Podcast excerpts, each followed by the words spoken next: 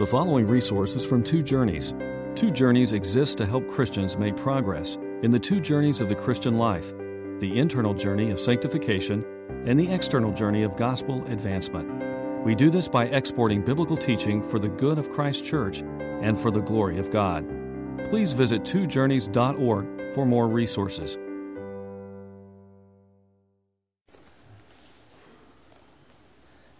Every time that Charles Spurgeon ascended the pulpit, as he went up the stairs, he said, "I believe in the Holy Ghost. I believe in the Holy Ghost. I believe in the Holy Ghost," again and again as he went up the stairs. This man may have been the most talented, naturally talented public speaker that the church has ever seen. Incredible genius. It was said that he was able to carry 7 different thoughts going on in his mind at the same time while preaching. I cannot do that. I'll start to make grammatical errors if I try to do anything like that. But he came up, despite all of his talents, his incredible linguistic ability, his knowledge of the Word of God, despite all of that, he said again and again, "I believe in the Holy Ghost. I believe in the Holy Ghost." Because he wanted to focus on the power of God the Spirit in him and not on his own abilities. Because he knew that apart from Christ, he could do nothing of lasting consequence. I would say there's not a Sunday that goes by that I don't look up at the wooden cross over my head there in the lattice work up there and ask the Lord to overcome my own weaknesses and my sin and enable me to preach to you. I've been here almost 10 years. I'm still not used to it. I don't think I'll ever get used to it. I'm not used to speaking to 400 people, 400 of my closest friends, about the things of God. And the devil is active. And he just kind of hurls fiery darts at me while I sit in the pew and say, "What right do you have?" What's the answer to that question? I have no right. I have no right to get up week after week and unfold the Scripture to you. My sufficiency comes from Christ, or it comes from no one at all. I have no right to preach the Word of God apart from the work of Christ on the cross. And I remember that. Some weeks much more acutely and emotionally than others. I look to the cross of Jesus Christ again and again, and that's my message to you this morning, is that the moment that you are saved, that you look to the cross, Jesus Christ and Him crucified, that was just the first time you did so. For the rest of your life, you need to look to the cross again and again and again. And the cross of Christ will never lose its power to continue that saving work it began in you from the start.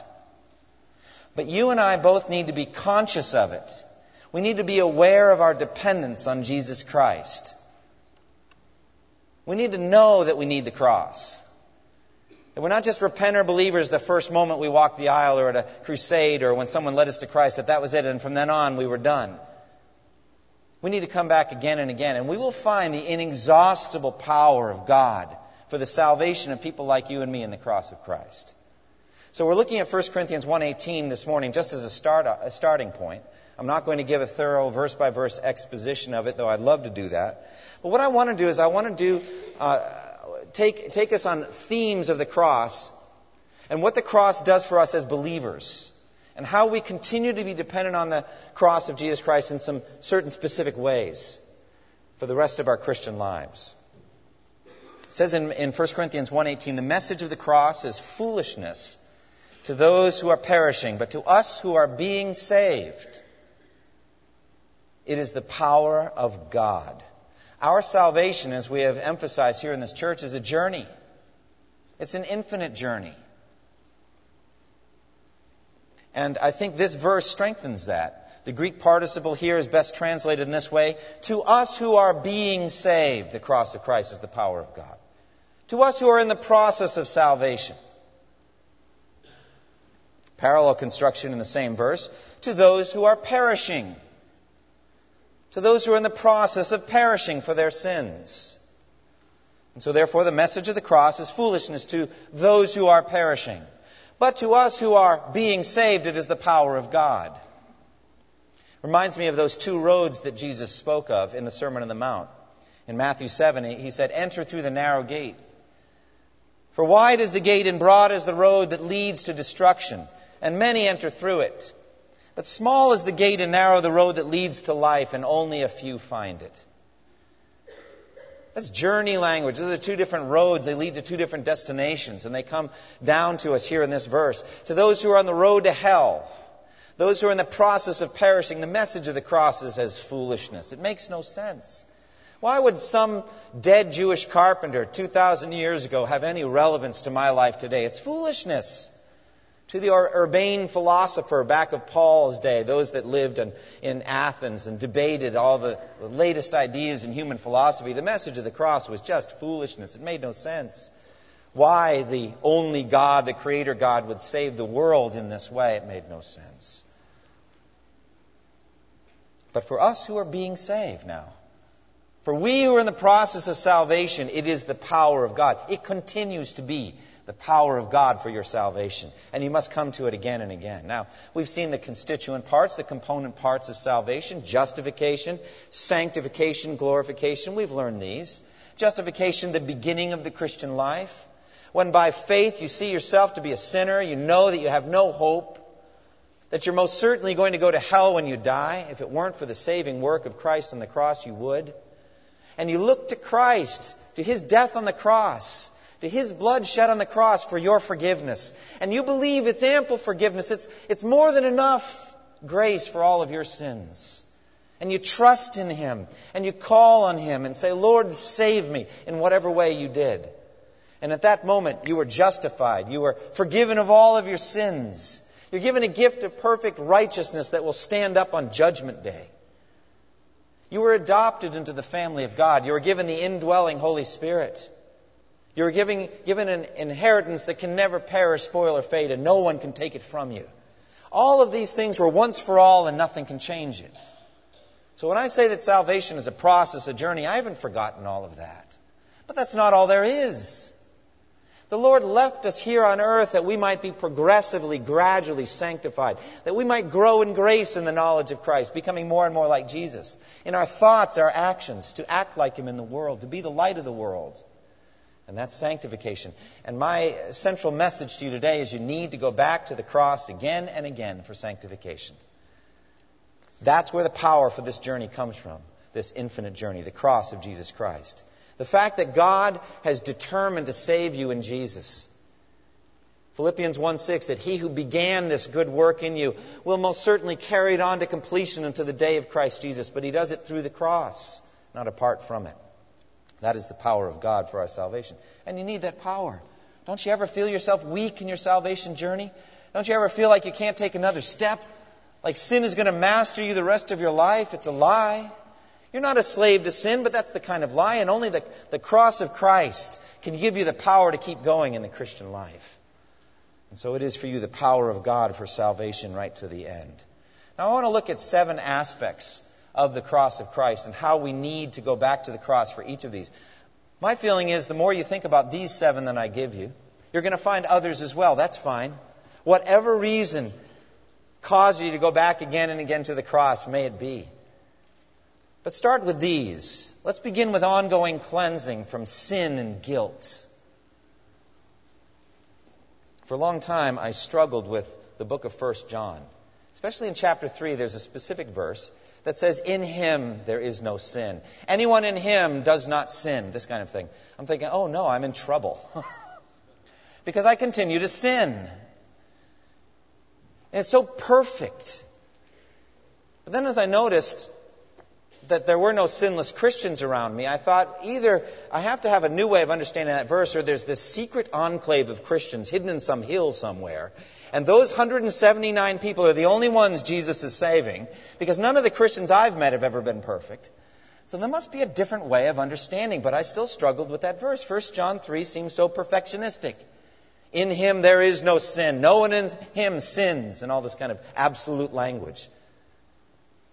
Until I understood 1 John 1:7. And 1 John 1:7 was kind of a release, a gate went open, and I understood better the whole message of 1 John. And 1 John 1:7 says this, if we walk in the light as He is in the light, we have fellowship with one another, and the blood of Jesus purifies us from every sin. Wow. The blood of Jesus, in an ongoing sense, purifies you from every sin as you walk in the light. So that means it's possible to walk in the light as He is in the light and need an ongoing work of purification in your life. and you know you need it. I've likened it before to standing in a hot, cleansing shower of grace, and the water of grace just running over your body as sin comes out of its pores, and you are immediately cleansed from all sin, walking in the light as He is in the light. It seems to me that sanctification is somewhat a guided tour through my own heart of darkness, as the Holy Spirit shows me just how much I needed a Savior, how much sin there is still in me. And I believe that the most godly men and women have an acute sense of their own sinfulness, an increasing sense of it, and how much they hate it and how much they want it out. But it's not like they have this sense of perfectionism coming over them as they grow in their Christian life. Look in the Bible. The godliest people in the Bible always had an acute sense of sinfulness. Like Job, after his encounter with God, he said, "I despise myself and repent in dust and ashes." Job 42:6. David said, "I know my transgressions and my sin is ever before me." Psalm 51:3. Daniel said, "We have sinned and done wrong. We have been wicked and have rebelled. We have turned away from your commands and laws." Daniel 9:5. Ezra said, "Oh my God, I am too ashamed and disgraced to lift up my face to you, my God, because our sins are higher than our heads and our guilt has reached to the heavens." Ezra 9:6. And then the Apostle Paul at the end of Romans 7. "What a wretched man I am. Who will rescue me from this body of death?" See, these folks, they were all godly, and they had an acute sense of their own sinfulness. Now, what Satan the accuser seeks to do is to use that sense of guilt to disqualify you from doing the very good works that God has ordained that you should walk in them. That you should not share the gospel with a coworker. That you should not grow in your prayer life. That you should not disciple your family. Or that you should not do various good works that God has ordained. Because you're not worthy. No, you're not worthy.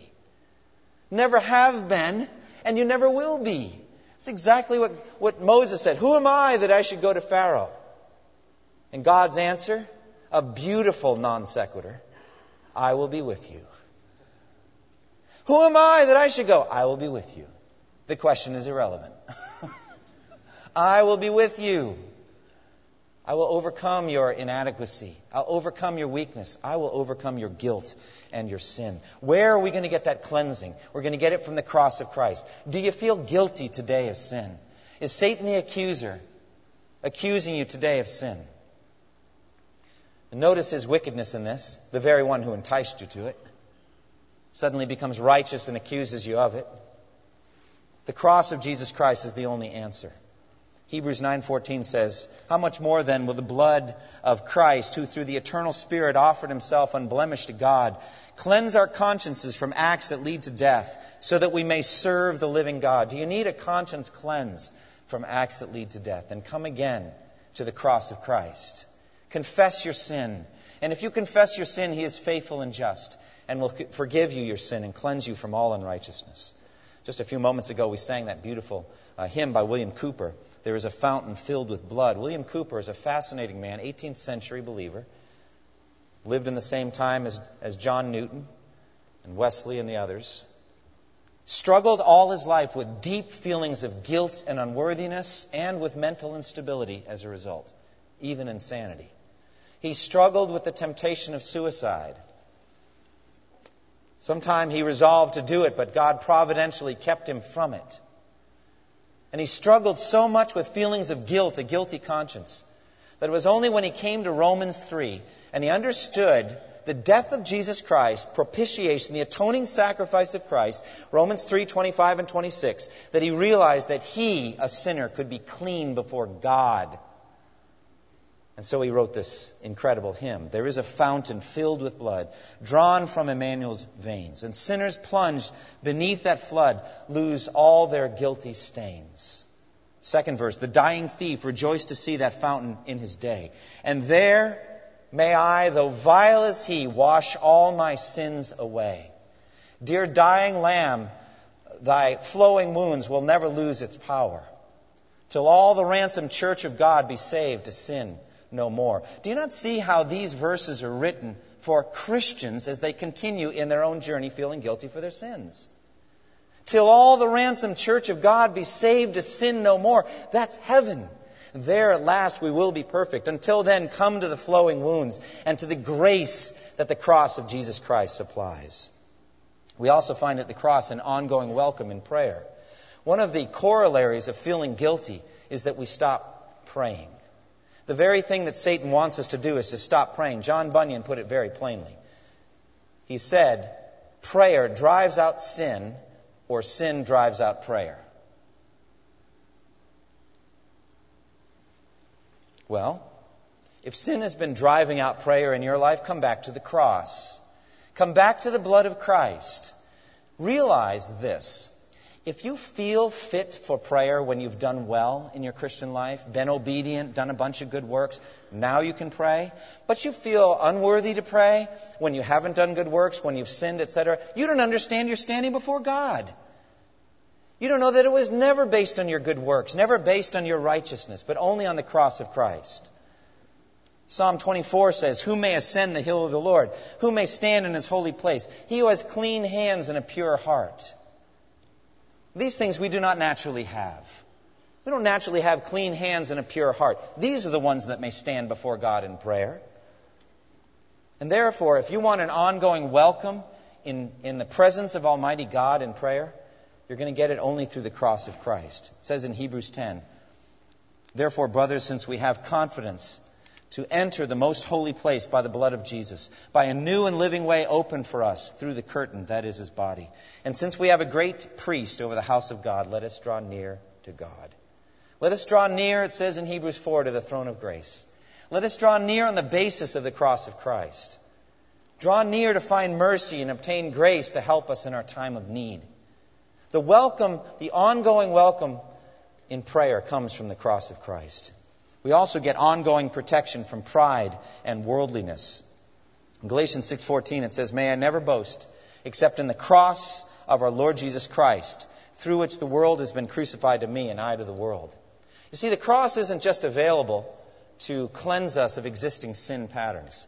It's to keep us safe from sin itself, to give us the power to stand in the day of temptation and to say no. But the cross is especially fitted to fight specific sins like pride and worldliness. That's why it says, may I never boast except in the cross of Christ. Oh, how we struggle with pride. Isn't it a bit ironic? When you look at yourself really, in the mirror of God's perfect word, in the light of his perfect holiness, that we should ever boast about anything at all. We're sinners. God is holy. Why would we ever boast about anything? But yet we're proud. And Paul renounces all human boasting. In Galatians 6:14, may I never boast except in the cross of our Lord Jesus Christ. I think the Apostle Paul struggled with boasting. You know, he was one of those Hebrew of Hebrews, a Pharisee of Pharisees, one of these ladder-climbing Jews who was seeking to ascend into the heavenlies by his own good works, by his Judaism, by his law-keeping. And so I think he always struggled with boasting. He mentions the theme of boasting again and again in his letters. I think it was an ongoing issue in his life. But he's come down to this. The cross of Jesus Christ destroys any ground for boasting in our lives. I sometimes hear the boasting of people in our age, drunk with the mindset of our present age, and I shudder. We're in the midst of a political campaign. Isn't it nauseating from a spiritual perspective to see any candidate get up and trumpet their achievements and their qualities and their character traits? Now you say it's intrinsic to the election. If you don't do it, you won't get elected. Well, the scripture says, let another mouth praise you and not your own. Wouldn't that be something? The candidates never open their mouth, but they just get somebody to come and advocate on their behalf. Well, we get plenty of that. I wouldn't mind some of the candidates never opening their mouths again. But we have a lot of boasting. All of our achievements, the great works that we've achieved. You see it especially, I think, in the athletic realm. You know, athletes will get up and say things like this, I'm the greatest of all time. I'm thinking, my goodness. And then the announcers, the sports announcers, are going to do the same thing. I was watching one compilation of an athlete's achievements, and the announcer in one important, so to speak, playoff game said, you're watching what true greatness is all about. I'm thinking, no! True greatness is about the cross of Jesus Christ. So this athlete scores 20 points in the fourth quarter. Who cares?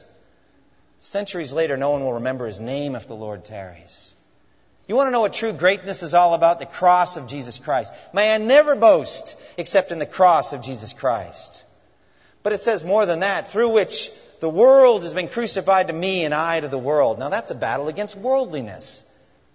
The world seems empty. It seems meaningless compared to the achievements of Christ on the cross. In one afternoon, in 3 hours, He atoned for all of my sins. And not just mine, but a countless multitude from every tribe and language and people and nation. That's greatness. And may I never boast except in that. So what does the world have to offer to me? Satan's always trying to sell the world, just like he did to Jesus when He was being tempted. He took Him up on a high mountain and showed Him all the kingdoms of the world and their splendor. All this I will give you, He said, if you'll just bow down and worship Me. And Jesus said, away from Me, Satan, for it is written, worship the Lord your God and serve Him only. But there's no allure. There was no allure to the world as Jesus looked out on it. But to us, we struggle with it, with its power and with its possessions and with its prestige and all the things that it entices us with. John Wesley, in his journal on December 23rd, 1755, he was in the dressing room with the king as he prepared to address Parliament. He was in the robe chamber as aged King George II was getting ready to go address Parliament. And this is what he wrote in his journal. I was in the robe chamber adjoining the House of Lords when the king put on his robes. His brow was much furrowed with age and quite clouded with care. And is this all the world can give even to a king?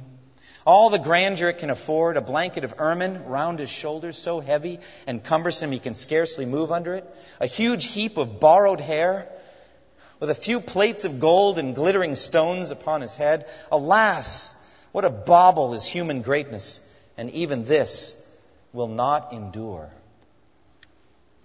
Now, last week I said that the cross of Christ is like a prism. It takes the white light of the character of God and breaks it out into a rainbow of attributes. Well, in a similar way, the cross of Christ is like a magnifying lens. Though if you look through it one way, it magnifies the greatness of Christ. But if you get on the other side and look the other way, it minimizes the greatness, so to speak, of every human being. It makes us small. May I never boast about myself or anything in this world except the achievements of Jesus Christ. We also see in the cross of Christ, when we come again and again to the cross, for an ongoing pattern of daily service. How are we to serve Him? God has left us in this world. How are we to serve Him in this world? Come to the cross of Christ again and again to learn. 1 John 3, 16 through 18, it says this. This is how we know what love is. Jesus Christ laid down His life for us, and we ought to lay down our lives for our brothers. If anyone has material possessions and sees his brother in need but has no pity on him, how can the love of God be in him? Dear children, let us not love with words or tongue, but with actions and in truth. Christ's sacrifice of Himself on the cross is a pattern for how we should be toward God and toward each other in our service. One of the most influential missionary leaders in Protestant history was Count Nicholas von Zinzendorf. He was born in 1700, an influential German family of nobility. His father died, his mother remarried, so he was raised by a grandmother and an aunt in a godly pietistic home. And he learned German pietism from them and was enticed and interested in the gospel, but still struggling as a young man with what his path would be in life. Struggled with his future calling. He went to Wittenberg to study law in preparation for a successful life as a government leader, but there was a pull and attraction on him in reference to the gospel. Well, he went on a tour of Europe in 1719, and he was arrested, just stopped dead in his tracks by a painting of Christ in His sufferings. The painting was by the Italian artist Domenico Fetti. It was entitled Ecce Homo. That's Pilate's statement, behold the man, look at him in his sufferings. And at the bottom of the painting was an inscription.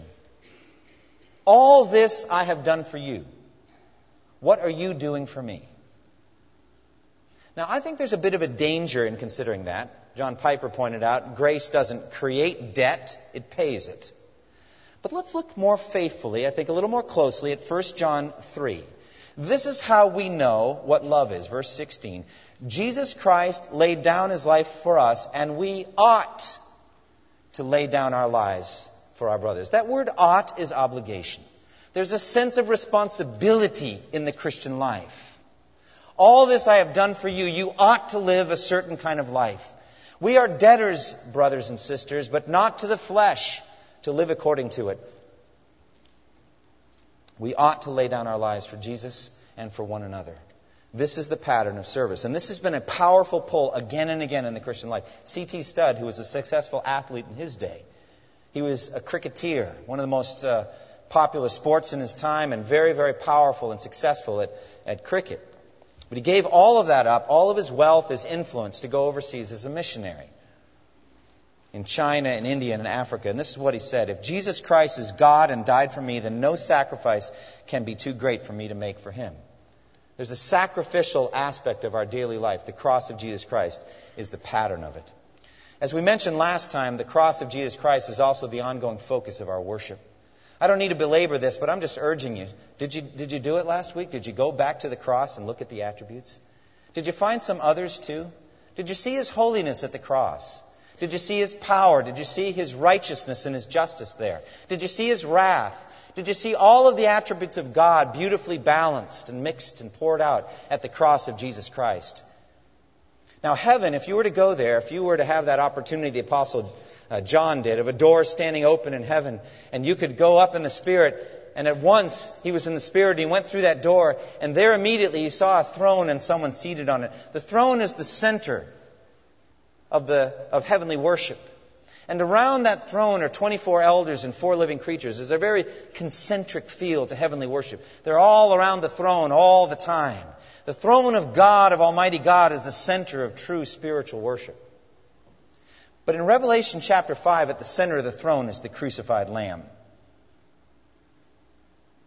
John saw a lamb looking as if it had been slain, standing at the center of the throne. And they're all encircling him and giving him praise. So it says in Revelation 5, verse 11 and 12, "Then I looked, and I heard the voice of many angels, numbering thousands upon thousands, and 10,000 times 10,000. They encircled the throne, and the living creatures and the elders. And in a loud voice they sang, 'Worthy is the Lamb who was slain to receive power and wealth and wisdom and strength and honor and glory and praise.'" Worthy is the Lamb who was slain. The cross of Jesus Christ is the focus of true spiritual worship, and it will be to the rest of our lives. It is also ongoing training for hope-filled suffering. Jesus made many promises to us. In the Christian life, there are many promises. Promise book of God. That's the scripture. How's this for a promise? In this world, you will have trouble. I don't see people embroidering that one and putting it up on the wall, you know. Oh, the precious promises of God. In this world, you will have trouble. Well, you will. How will you handle it? How will you carry yourself through your difficulties? The early church, it was said by Tertullian, the blood of martyrs is seed for the church. You know why it was seed? It's because of how the martyrs died. Justin Martyr, 2nd century believer, became a Christian by watching Christian martyrs die. This is what he wrote: "I watched them stand fearless in the face of death and of every other thing that was considered dreadful." Where did that courage come from? I think it came from the exact example of Jesus Christ on the cross. Suffering's inevitable in this life. It's inevitable for Christians. It's inevitable for non-Christians. Nobody can escape. You can't escape physical suffering. You can't escape disease. You can't escape little bumps and bruises and scratches and nicks. You can't escape the flu and similar other minor illnesses. Neither can you escape dying. The question I want to ask is, are you ready to die? Are you ready not just to die, but I mean to die well? To the glory of God, to die well. I've seen people die well. I've also seen people not die well. I've seen people who were church members for decades die, it seems, with no assurance whatsoever of salvation. I saw one woman in particular who was sedated and thrashing around in great anguish. And I talked to the nurse, and they said, "This is not physical pain. It's impossible, the amount of sedative they're on." There's some kind of psychological thing going on. Well, right before she had gone into a coma, she basically told me that she had no assurance of her salvation. I had shared the gospel with her. I talked to her very plainly from John's gospel. She had no assurance. And it was a scary thing for me to watch her thrashing around there in that coma. And I thought, Lord, give me the grace to die well. Give me the grace to put my faith on display. This is too much for me. It's too hard for me to do it. But I know this, and I believe this with all my heart, that little trials we go through life prepare us for that dying day. And how you face economic adversity, how you face difficulties relationally in your family or with others, how you face these things, the courage you show, the ability you have to go back to the cross again and again, to get from Jesus what you need, enables you, prepares you for the day when you will leave this world to the glory of God. Jesus showed us how to do it. He said, it says in Hebrews chapter 12, that Jesus, for the joy set before him, endured the cross, scorning its shame, and sat down at the right hand of God. Consider him who endured such opposition from sinful men, so that you will not grow weary and lose heart. Fix your thoughts on Jesus. Do you realize how other-centered he was from the cross? Father, forgive them. They don't know what they're doing, he says. He sets up a relationship between John and his mother so that his mother is well cared for after he departs. He says to the thief, today you will be with me in paradise. He's very other-centered on the cross. How are you when you suffer? Are you other-centered when you suffer? When you get sick, when you're hurt, who do you think of? Fix your eyes on Jesus and learn how to be other-centered. Learn how to be glory of God-centered from the cross of Christ. The Apostle Paul wrote this, 2 Corinthians 4, 17 and 18. For our light and momentary troubles are achieving for us an eternal glory that far outweighs them all. So we fix our eyes not on what is seen, but on what is unseen. Light, momentary troubles, just like a mist, and they're gone. For the joy set before you, endure them well. Go like Jesus did at the cross to beyond what God has in store for you. For the day when you will see him face to face, and know that your trials are achieving for you a glory that far outweighs them all. And finally, I want you to go to the cross again and again when you share the gospel. It troubles me when I look at modern evangelism and how non-cross-centered it is. We have all kinds of new theories on evangelism, all kinds of new approaches. And some of them, I think, are helpful for getting us into relationships with people, like servant evangelism and things like that, where you go into certain areas that are needy and do physical things to help people. But I think it's just old liberalism to do that and not share the gospel of Jesus Christ and him crucified. We need to put the cross at the center of any good work we do for anybody. The cross should be at the center of evangelism. Now, our internal journey of sanctification, I have argued, and I still believe, is indissolubly linked with the external journey of missions and evangelism. You will make no progress in your Christian life if you're not witnessing, if you're not sharing the gospel. So, just a simple step. That little card that you have on the pew, grab it, take it, and give it to somebody. Give it to a non-Christian this week. Invite them to church. And as you do, you know what you're going to find? You're going to find yourself having to overcome yourself. You're going to have to overcome. You're going to have to kind of crucify yourself. But for the joy set before you, you're going to do it. You're going to overcome, and you're actually going to give that card to somebody. And you might get in a conversation with somebody about Easter. Say, do you ever think about Easter, about the resurrection? Well, I think something. What do you think about the empty tomb? Isn't it exciting that Jesus destroyed death? That we don't need to fear death anymore. When you say these things, put a smile on your face, okay? And say, the cross of Jesus Christ has made me free from sin and guilt. I'm not a guilty man anymore. I'm not a guilty woman anymore. I'm free. And they'll catch something in the way your disposition, and they'll say, I want some of that. And the center of it's going to be the cross of Jesus Christ. You can't save yourself. Come to the cross. Trust in Jesus who shed his blood on the cross, and you'll be forgiven. The cross should be the center of all of your efforts at evangelism. Now listen, we've just looked at a handful of reasons why we as Christians need to come back to the cross again and again. Think of 30 more this week. Or don't. Just come to the cross. We don't need an icon. We don't need the physical cross up there. We don't have to have a physical thing in front of us. Just know that Jesus Christ and Him crucified is the power of God for your salvation and mine. And rely on it day by day until the day He takes you out of this world and you are saved to sin no more. Close with me in prayer. Thank you for listening to this resource from twojourneys.org. Feel free to use and share this content to spread the knowledge of God and build His kingdom. Only we ask that you do so for non-commercial purposes and in accordance with the copyright policy found at twojourneys.org. Two Journeys exists to help Christians make progress in the two journeys of the Christian life, the internal journey of sanctification and the external journey of gospel advancement. We do this by exporting biblical teaching for the good of Christ's church and for the glory of God.